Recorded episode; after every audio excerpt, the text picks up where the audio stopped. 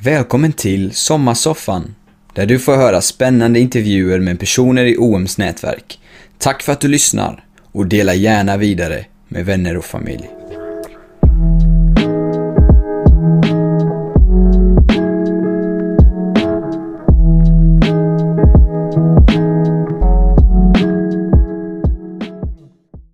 Mitt namn är Daniel och eh, ikväll ska jag intervjua Mats Jan Söderberg.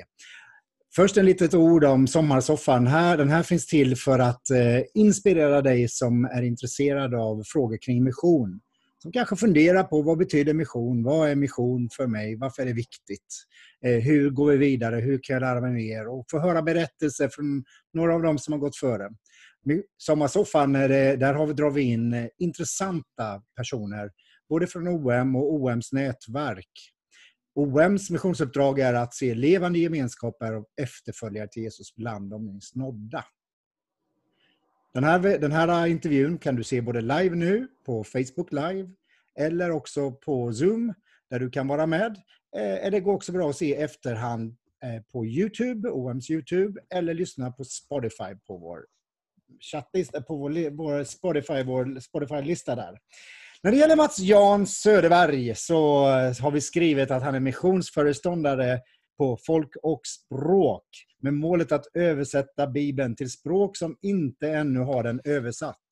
Under sin egen missionärtjänst i Azerbajdzjan lärde han sig mycket om församlingstillväxt som vi kan lära oss av och applicera i Sverige, specifikt under coronakrisen.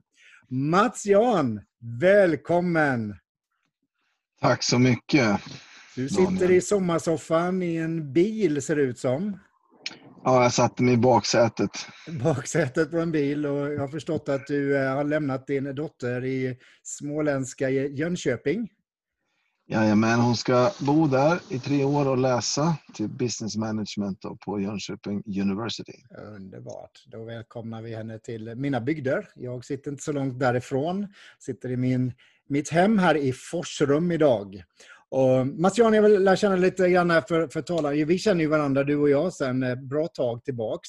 Men för de som kanske inte känner dig totalt, varifrån är du? Berätta lite, varifrån är du? Jag kommer ifrån Västerås, Västerås. ursprungligen och ja. blev frälst där för många år sedan. Jag var precis innan jag fyllde 20 då, så blev jag frälst. Ja. Eh, har du någon familj? Du hade en dotter? Ja, jag har en dotter och eh, sen har jag lite mer.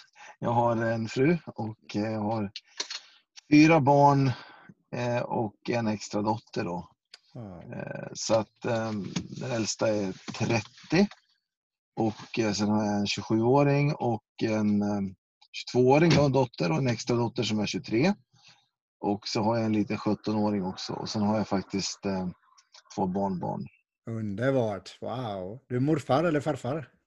Farfar alltså. Farfar, wow. Ja, bakgrund, var, bakgrund innan vi går in och talar om vad du arbetar med nu. Men vad, vad har du för yrkesbakgrund? Ja, yrke är ju... Jag har varit missionär sedan jag var 25 kan man säga. Jag jobbade på ett jobb för att försörja mig eh, under några år på början på 90-talet, slutet på 80-talet, 90. Och, men syftet var att hela tiden resa in i då, då forna, forna Sovjet, när muren föll. Liksom, så ja. att eh, kommunismen brakade ihop. Eh, så att jag har väl hållit på med mission sedan dess kan man säga. Det har varit mitt fokus. Det har varit mitt yrke på olika sätt, liksom, i olika roller. Då. Ja.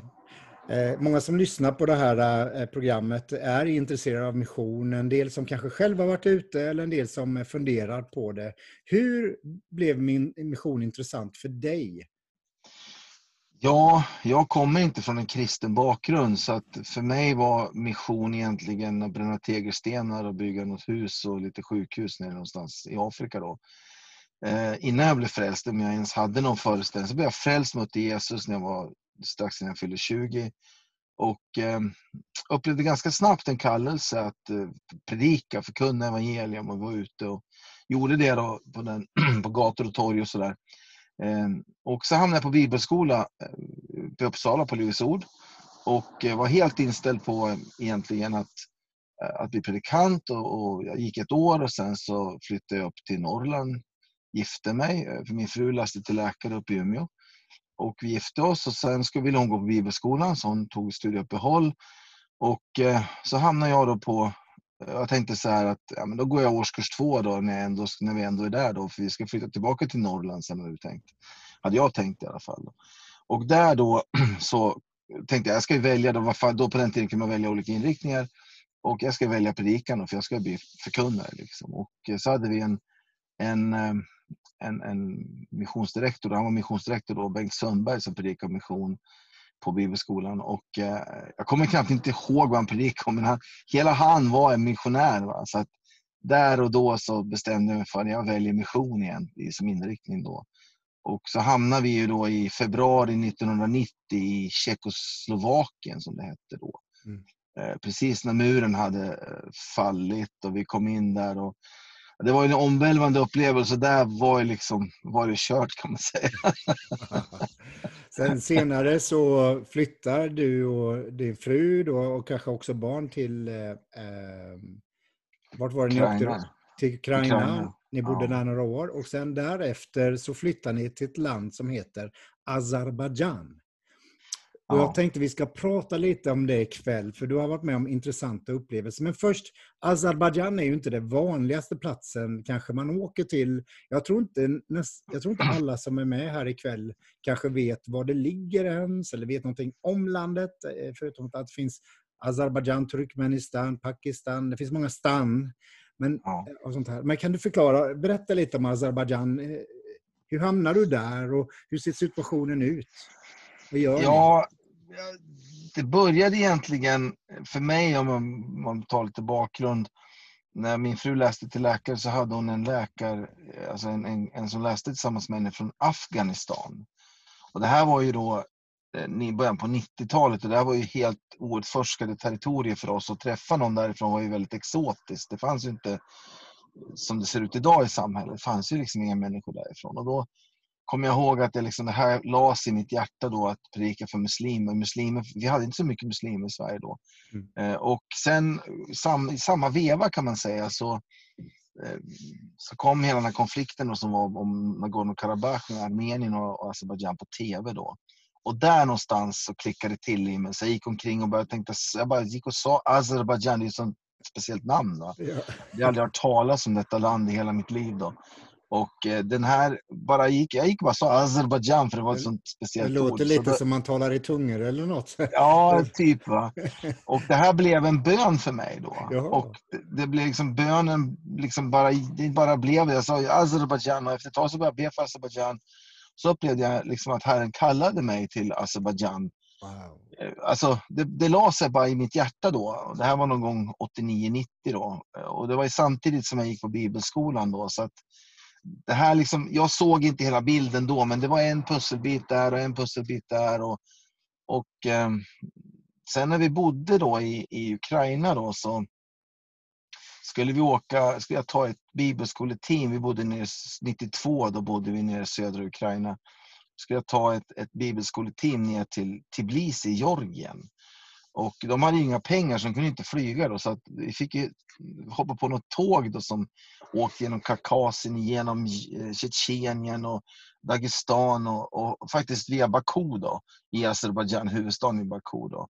Och min första möte med en azerbajdzjanare, han bodde i vår kupé, då, det var en kupé med fyra, fyra platser. Det var jag, och min tolk och sen var det en kille från, som hette Torstein från Norge. Och eh, det som hände med den azerbajdzjanaren var att han, han baxade min min väldigt fina elektriska vad heter det, rakapparat. Ja. Liksom. Det var första mötet med någon från Azerbajdzjan. Han lurade och så stal han alla skjortorna från norrmannen. Liksom. på något märkligt sätt va, så bara försvann de här grejerna. det var mitt första möte då med, med liksom Azerbajdzjan. vi, vi, vi träffade även andra azerbajdzjanare på tåget som vi predikade för. Då. Och jag såg liksom ett folk som inte var fanatiker på något sätt, utan mm. öppna för Gud och hung, en hunger för efter Gud. Och så där. Så att, Azerbajdzjan är ett muslimskt land, förstår jag? Ja, alltså Azerbajdzjan ligger ju eh, precis vid Kaspiska havet då, eh, med inklämt mellan Ryssland och Iran. Mm. Eh, och Och sen har du Jorgen då, som ligger väster om, om Azerbajdzjan.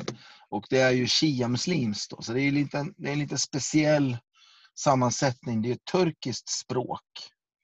Eh, och turk, alltså turkiskt, om man säger turkiskt folkslag. Men de är shia-muslimer medan turkarna är ofta sunner. Då, så mm. De har liksom den kopplingen till Iran. Och sen bor det faktiskt i norra Iran och Tabriz och där i norra delen av Iran så bor det lite olika siffror, någonstans mellan 15 och 20 miljoner azerier. Då. Wow. Jag tänkte att i avslutningen av det här programmet så ska du få leda oss i en bön för de här områdena. Eh, länder och folk och, och stammar och uttal som jag inte kan. Jag känner mig helt vilsen liksom, när du nämner alla dessa olika namn och folkslag. Jag har ingen koll. Men du har det och jag vill att du ska leda oss i en bön för det senare. Men eh, när ni är, lite kort, när ni är i Azerbajdzjan, hur säger, uttalar man sig? Azerbajdzjan? Azerbajdzjan, ja, precis. Azerbajdzjan. Vad arbetar ni med lite kort? Vi åkte dit, eh, alltså vi kom dit 96 efter att Per och Abbe Åkvist hade varit missionärer där ett, ett år. Det började egentligen med en kampanj 94 som eh, en stor, en stor kampanj på, vi blev inbjudna av regeringen då från Livets Ord och Carl Gustaf Sevin hade en stor kampanj på, på en, ett, en, en stadion där då. Mm. Och det var första gången liksom överhuvudtaget som någon på det sättet kunde predika evangelium i modern tid i alla fall där nere. Då. Och det blev massor med folk som kom till tro och så började vi skicka missionärer. Och vi hade skickat team då, för jag var pastor i Charkov i en församling vi startade 93. Och vi hade skickat ner ett, ett, ett team för att hjälpa till då och evangelisera och förbereda och, och på olika sätt supporta under den här kampanjen då. Och därför hade vi liksom en, en, en involvering då. Men då bestämdes det att, att Per och Abbi då, Per är en härlig evangelist och, och Abbi är en härlig bönemänniska. Och de flyttade ner till Azerbajdzjan under ett och ett halvt år och gjorde ett fantastiskt jobb i början där. Med massor med människor frälsta och ett av de största dopen. Jag tror de döpte vid en tillfälle 300 personer i Kaspiska havet. Wow. Alltså det, det, var så här riktig väckelse var det. Och det var turbulent också på många olika sätt. Då. Yeah. Och så kom vi ner då 96 för Per kände att det, han, dels fanns det ett socialt arbete som vi jobbar med hjälpsändningar och sen fanns det då ett, en sida där vi, där vi predikar evangelium och startar en församling. Då. Och han, så både han, bistånd och församlingsplantering? Ja, alltså det, det, det gick hand i hand. Va? Vi, vi gjorde ingen, ingen skillnad på det. Utan, och vi dolde inte det ena eller det andra utan det gick öppet tillväga. Då. Eh, och eh, sådär. Men, om några minuter tänkte jag fråga dig lite, att du förklarar lite mer om det här hur mission och bistånd och församlingsplantering kan gå hand i hand. Men eh, Eh, jag tänkte, fråga, jag tänkte hoppa tillbaks lite grann till där du är idag. Sen, hur många mm. år sedan var det du blev ombedd att bli föreståndare för Folk och språk, Wycliffe Sverige? Ja, 96 då, så jag är inne på min andra period. Okay. Jag, blev, jag blev faktiskt omvald. Spännande. jag, fick, jag fick förtroende igen då. Så det är klart det, var, det, kul. Det, det, är jag säker på att du fick. Berätta lite grann. Alltså, OM och Wycliffe har ju varit väldigt tajta i många, många år, så länge jag kan komma ihåg. Mm. Och eh, vi verkligen älskar ju vad Wycliffe, eller Folk och språk som vi heter i Sverige, gör.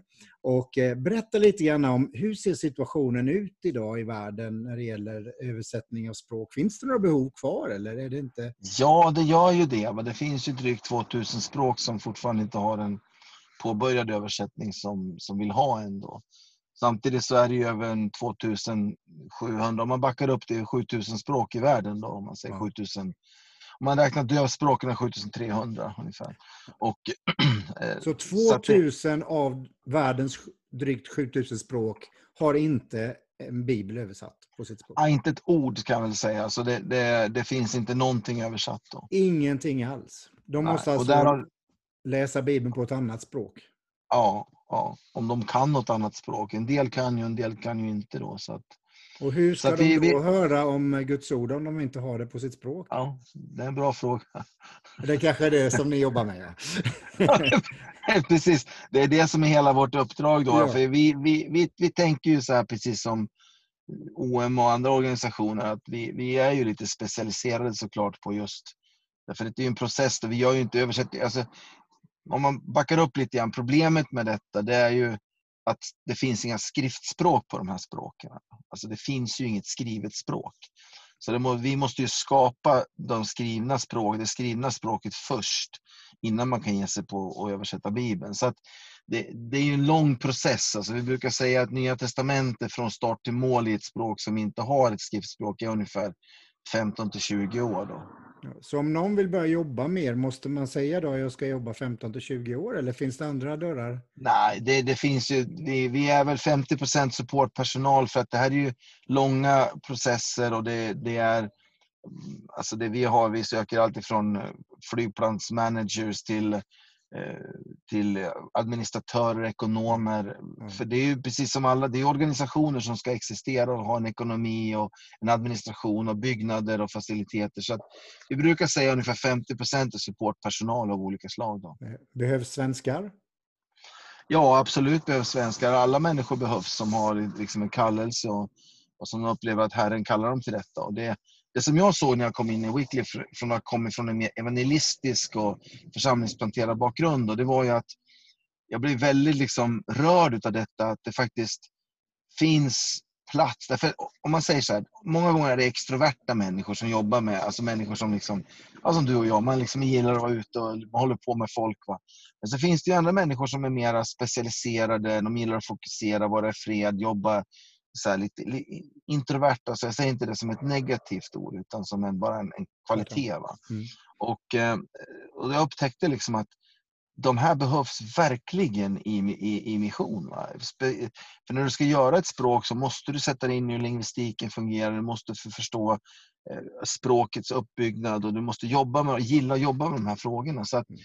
Eh, jag, menar, jag sitter och jobbar ibland med vår eh, dataexpert. Liksom för vi, vi, måste jobba med dataprogrammen så att det funkar. Och, så att det är en rad olika. Jag fick en förfrågan från sydra och södra Sudan, bara ett så nödrop för något år sedan om att har ni någon specialist på fiberkabel som skulle kunna komma ner några månader och hjälpa oss att dra fiberkabel på vårt, vårt compound. För att de, de lokala hade dragit fiberkabeln i liksom, som hängkabel och den gick ju av så fort det började blåsa. Liksom. Så att, mm det, så det finns, behoven är, är mångfacetterade.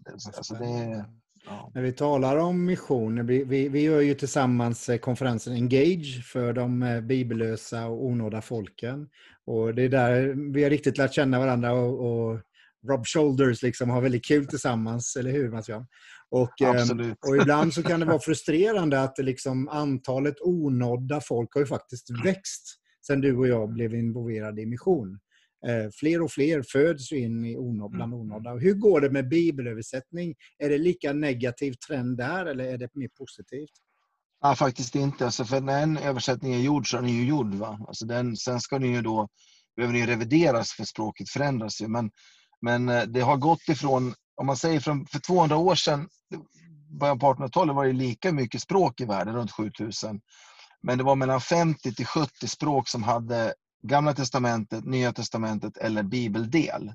Mm. Idag är motsvarande siffra 3400. Då.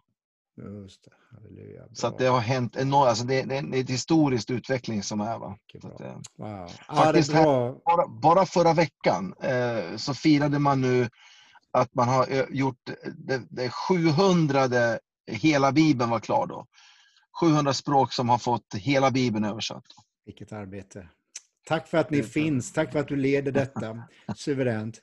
Eh, här i Sverige är inte du bara använd inom folk och språk, utan nu på sistone så har du märkt också hur din erfarenhet i Azerbajdzjan med församlingsplantering eh, har, har faktiskt är applicerbart här i Sverige under coronatiderna. Eh, och jag vet, ni, du har producerat fem Youtube-filmer jag har sett och jag älskar de här. Och lite, lite kort, kan du ge oss en liten teaser och vad är det du fick vara med om i Azerbajdzjan som faktiskt man kan applicera nu under den här coronakrisen i Sverige? Kort är det att vi, vi fick ju gå under jorden då. När jag kom, hade varit där nere ett år ungefär så kom en förföljelse och vi fick inte ha möten längre utan vi fick ju bara samlas. Fick ju inte ens samlas i hem, vi gjorde det ändå då. Eh, och vi fick bygga en församling som Alltså man måste ju fira gudstjänst i församlingen, det är centralt i församlingen. Eh, och helst en stor gudstjänst med så många som möjligt. Men när inte det går så får, måste man hitta en annan en form för att fira gudstjänst och ha en gemenskap. Då. Så att vi, vi, men vi byggde liksom inte bara, så gudstjänsten, och det var som jag säger då, vi hade bönegrupper, cellgrupper eller hemgrupper, vad vi kallar det, connectgrupper, det finns olika namn, eh, för att fira då små gudstjänster. Men själva den pastorala funktionen som jag ju eh, menar man kan lära sig mycket av, som vi i vår tur lärde oss ifrån från Korea, från, från, från eh, John Jon församling. Och det var att vi hade ett system att besöka människor i, i hemmen och inte bara göra nu diakonala besök utan förkunnande besök. Vi, kom, vi hade pastorer som kom hem till folk och hade ett ord från Gud, undervisade dem från Guds ord. Så att, och det här, hade, det här gjorde vi ett system i. Så att vi, det var inte liksom bara vid behov utan vi systematiskt och besökte jag pastorerna, deras hem. Och vi lärde oss otroligt mycket av detta. Jag, jag, det var liksom fascinerande att se hur församlingen växte från 100 vi hade 17 cellgrupper när vi kom under jorden. Mm. Eh, och när vi till slut fick en registrering och kunde ha vårt första möte så var vi nästan tusen personer på det mötet då. Mm. Med, eh, jag, jag kommer inte ihåg exakt men jag tror vi hade en, en 90 cellgrupper då. Som har vuxit från 17 till 90 cellgrupper eh, under två år. Då. Wow. Och hur, och, men det var inte... wow. Ja, ja. Hur ser du applikationen eller hur, hur, hur bör vi lära oss här i Sverige idag ifrån erfarenheterna från andra länder som exempelvis Azerbajdzjan? Alltså jag, jag, tror ju att, alltså att den, det jag har försökt få fram då det är ju liksom att alla kristna behöver höra Guds ord. Vi behöver, vi behöver få det förkunnat för oss. Därför att förkunnelsen är central. Eh, det är inte bara att samtala runt Bibeln, utan vi behöver få det förkunnat, utlagt. Texten behöver läggas ut utav en femfaldig tjänstegåva. Jag ser att problemet är att man alltid gör det, man, man tänker inte på att göra det en och en eller till tre personer, utan man gör det alltid till en stor grupp. Ja. Och Det är det här jag menar och jag kanske inte riktigt har fått fram det, att det blir lätt att hembesök blir sjukbesök, diakonala besök, va? vilket ju har sin plats. Men det vi gjorde, det var vi förkunnade. De allra flesta blev frälsta när vi kom hem till dem. Och de blev inte frälsta för att vi gav dem potatis, utan de blev frälsta för att vi förkunnade om Jesus för dem. Vi bad för dem så att de fick möta Gud. Va?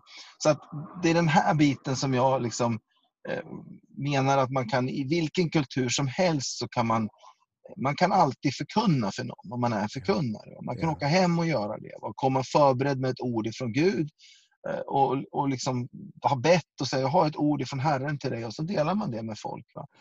Eh, och Det här gjorde att det fanns en förväntan och det, det andra var ju faktiskt att vi såg att vi kunde också då vad ska man säga, fylla i gapen. Därför att när vi sitter och lyssnar på en predikan så möter vi ju det, de orden utifrån vår situation.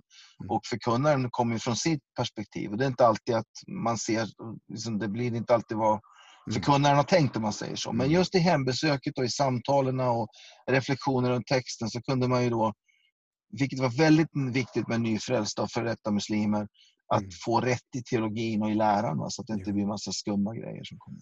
Så som eh, predikant, missionär, känd mm. person, eh, person. Ibland kan det kanske vara bra att eh, ta ryggen på Jesus Kristus, Mästarens mästare, som spenderar tid med 12 personer. Inte, ja. inte alltid 1200 va? Eller? Ja, så att, det, jag tror det kan vara svårt. Jag, jag minns jag träffat många missionärer som har svårt att, att se att, att nå ut till några få är viktigt, utan det ska vara stora grupper, annars är det inte liksom värt det. Min, min, min ära är lite för stor för det. Så, så att eh, det kan ja. vara viktigt för oss här, kristna ledare i Sverige. Ja, men jag, jag, vet att när vi hade då, när vi var underjordiska, vi hade ju, för, mm. för mig har det alltid som pastor varit viktigt att bjuda in förkunnare, alltså, inte, alltså att vi har, kommer influenser utifrån. Och, olika tjänstegåvor som kommer och delar olika från olika vinklar och sådär.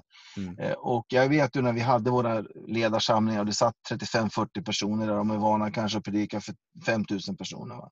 Så fick jag, ju, jag, fick, jag fick alltid prata med honom och kom ihåg nu att de här 35 representerar 1000 personer, eller de representerar 500 personer. Och du måste trycka trycka in oljan i de här. Du måste trycka in det så att det trycks hela vägen ut. Va? Så att det måste vara starkare här nu va? När du predikar än när du predikar för 10 000.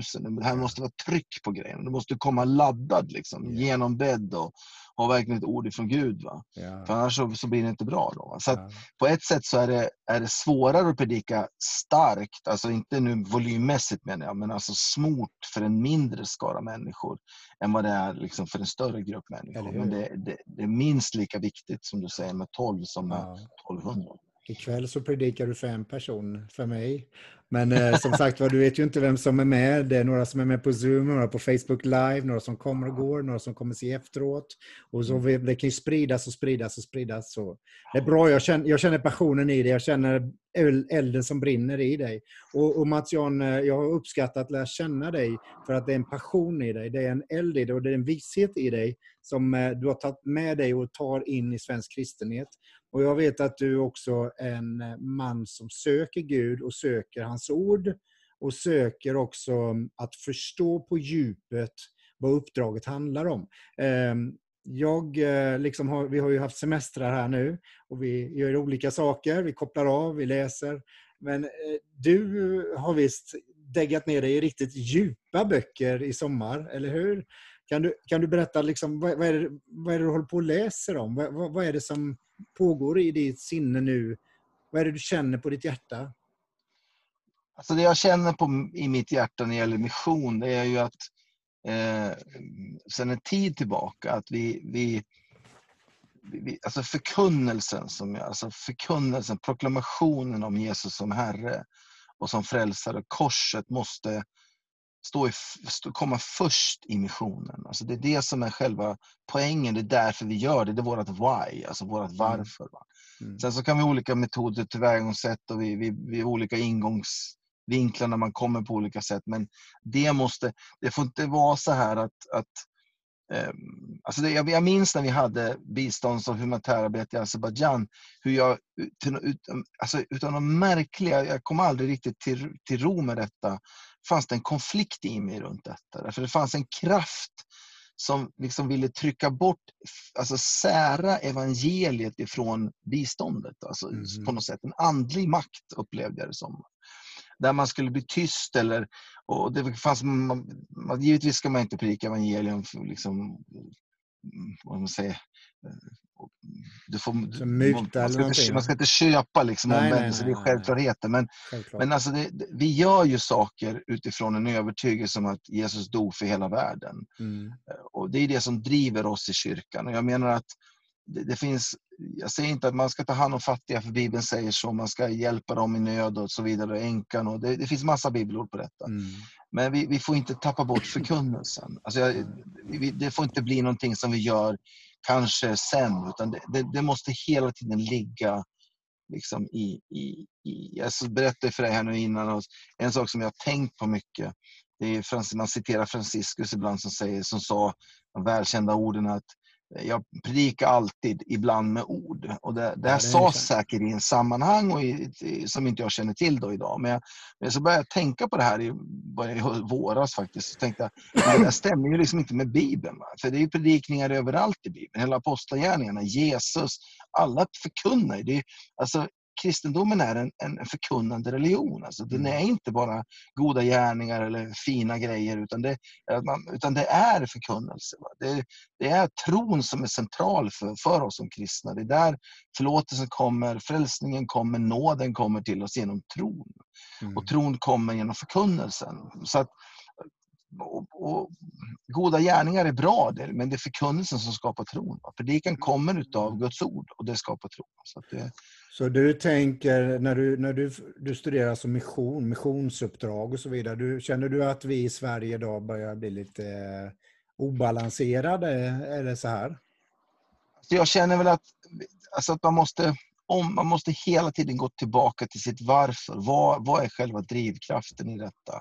Är det bara, eller inte bara bara, men är det socialt arbete? Är det att vi vill, att vi vill ge människor ett bättre liv här i det här livet, men vi tänker inte på det efterkommande? Vad, vad tar det eviga, eviga perspektivet vägen i missionen? Och där kommer ju givetvis förkunnelsen in. Den, mm. den, den måste vara central och den måste vara jag läste någonstans att kristocentrisk trinitariansk, att församlingen och församlingens uppdrag att förkunna evangeliet, det är det centrala i missionen. Alltså det kommer vi aldrig ifrån. Det går kan du säga det en gång till? Försam... En gång till. Det centrala Försam... i mission är? Det är ju Jesus och församlingen. Alltså det, det är församlingen som bär Jesus, eller bär uppdraget att förkunna om Jesus. Mm. Och Jesus bär församlingen och frälsningen i den här världen och Guds man säger, den frälsande nåden kommer ju via förkunnelsen och via församlingen. Ja. Det är liksom också hela, om man säger hela reformationens egentligen eh, upptäckt. Eller väldigt mycket Ja, av den i alla fall. Och du upplever att vi behöver ge, gå och tänka igenom det här igen i Sverige kanske? Ja, vi måste våga liksom tänka så här att det inte är pengar som styr oss om vi får bidrag åt olika slag. Utan att vi, vi, vi vågar tänka, är det, här, är det här bara pragmatisk lösning? Eller är det här är det här Gud vill att vi gör? Alltså blir han förhärligad av detta? Eller blir jag förhärligad? Blir Mm. Sverige förhärligat? Eller blir Jesus Kristus förhärligad? Det, Just det är det. liksom frågan vi måste ställa oss. Vi måste orka våga ställa oss den frågan. Va? Ja. Det är spännande att missionsuppdraget, eh, meningen, betydelsen av missionsuppdraget har väl genom hela svensk kristen historia eh, haft en stor betydelse. Att eh, ofta relaterat till eh, uppstart av, av församlingar, väckelse. Eh, när väckelsen kommer så sänder man missionärer. När samfund startas så är det ofta liksom någonting med mission att göra. Ja. Även i Sverige och utomlands. Men, men det, det, det, mission, att förstå mission är viktigt. Man måste ta ställning kanske.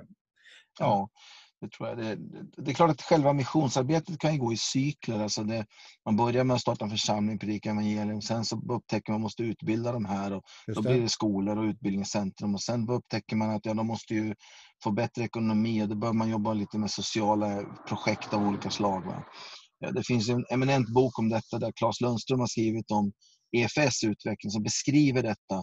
Men som också beskriver hur de kommer tillbaka till detta med med, med förkunnelsen efter ett tag. För man ser att det, liksom, det, det går bort, det blir liksom sociala arbete, sen blir det politiska grejer och helt plötsligt så försvinner man ju liksom bort. Då i, i, och då måste man tillbaka igen då till den här själva grundkärnan. Då. Ja. Och, och jag, jag tror inte, liksom, om man säger så här, jag tror inte vårt uppdrag är världsförbättring. Va? Utan det är människors, förbättring, det är människors frälsning. Ja. Amen. Mats-Jan, eh, jag är tacksam för din vishet, för de eh, berättelser du har berättat och ditt liv som du har levt, och både utomlands och i Sverige. Och jag är helt övertygad om att Gud kommer använda dig mäktigt här också i vårt land för att påverka svensk kristenhet och påverka många av oss att också vara med och stödja eh, den bibelöversättning som behövs, varken som missionärer eller givare. Gå gärna in på på Folk och språk Sverige och ge en gåva som ett tack för den här underbara intervjun. Gör gärna det. Behöver inte gå in på ON Sverige den här kvällen. Utan gå in på Folk och språk och be Folk.se heter vi. Ja. Folk.se. Folk.se, precis. Jag ber en bön nu för folk och språk och för dig. För. Och så kanske du kan be en bön sen efter för Azerbajdzjan och Absolut. att Gud, att Gud ska också fortsätta sitt verk där. Fader i himlen, tack för din nåd. Tack för att du har varit här bland oss ikväll. Tack för att vi får höra från Mats Jan och lära oss av hans erfarenheter. Och jag ber Gud att du ska fortsätta använda honom och använda de ord som han har delat med oss om eh, mission, att förstå mission, att överlåta oss till dig, till ditt ord, till dig Jesus, att det får handla om dig. Men också här att under coronakrisen Herre, få praktisera sanningar, bibliska sanningar som fungerar både i kris och utanför kris. Och Herre, jag ber du ska välsigna Mattias och Kajsa i deras tjänst fortsatt i Jesu namn. Och välsigna folk och språk och låt eh, dem få in alla de de resurser de behöver och all den förbön de behöver och all de, den personal de behöver till olika uppdrag. Vi ber för det i Jesu namn. Amen. Du lyfter också upp Azerbajdzjan inför det och vi ber specifikt för de här olika initiativen som kommer nu med bibelskolor etc. Herre. Vi ber för församlingarna där nere, för de troende Herre, eh, som har liksom rest på sig under coronatiden och förkunnar så frimodigt evangelium på, in, på digitala plattformar Herre, som har sett så många människor komma till tro Herre. Mm. Och vi ber dig nu Fader att församlingen där ska växa till i kraft Herre. I Jesu Kristi. Vi ber för hela den regionen, Kaukasus, Iran, eh, Georgien och in i Syrien och Mm. i Irak Herre, och Iran. Vi lyfter upp dem inför dig Herre och vi ber om att du ska besöka dem med din ande Herre. De här folkgrupperna som lider så mycket under krig och elände, Mm. fattigdom, Herre, och utmaningar. Vi ber, Herre, att du genom din nåd ska utgjuta din ande. Och vi ber också att du ska sända arbetare till den delen av världen, Herre. Ja. Herre, vi ber att du ska sända arbetare till skörden som finns på de platserna, Fader. Mm. Vi ber om detta, Herre. Vi ber att du välsignar Daniel och OM i Sverige, OM internationellt, i allt det de företar sig, Herre, att nå de minst nådda. Vi ber, Herre, för deras församlingsplanteringsprojekt som de har runt om i Sverige och på alla platser i världen. Vi ber, Herre, för deras Nordafrika-mission, Herre. Vi ber att du i Jesu namn ska välsigna allt de gör där, Herre. Mm. Låt det bryta igenom, Herre. Låt det plantera skott som, bry, som, som bryter igenom den torra jorden, Herre. Så att det växer upp mycket, mycket frukt, Herre. Vi ber om detta i Jesu namn. Amen. Amen. Amen.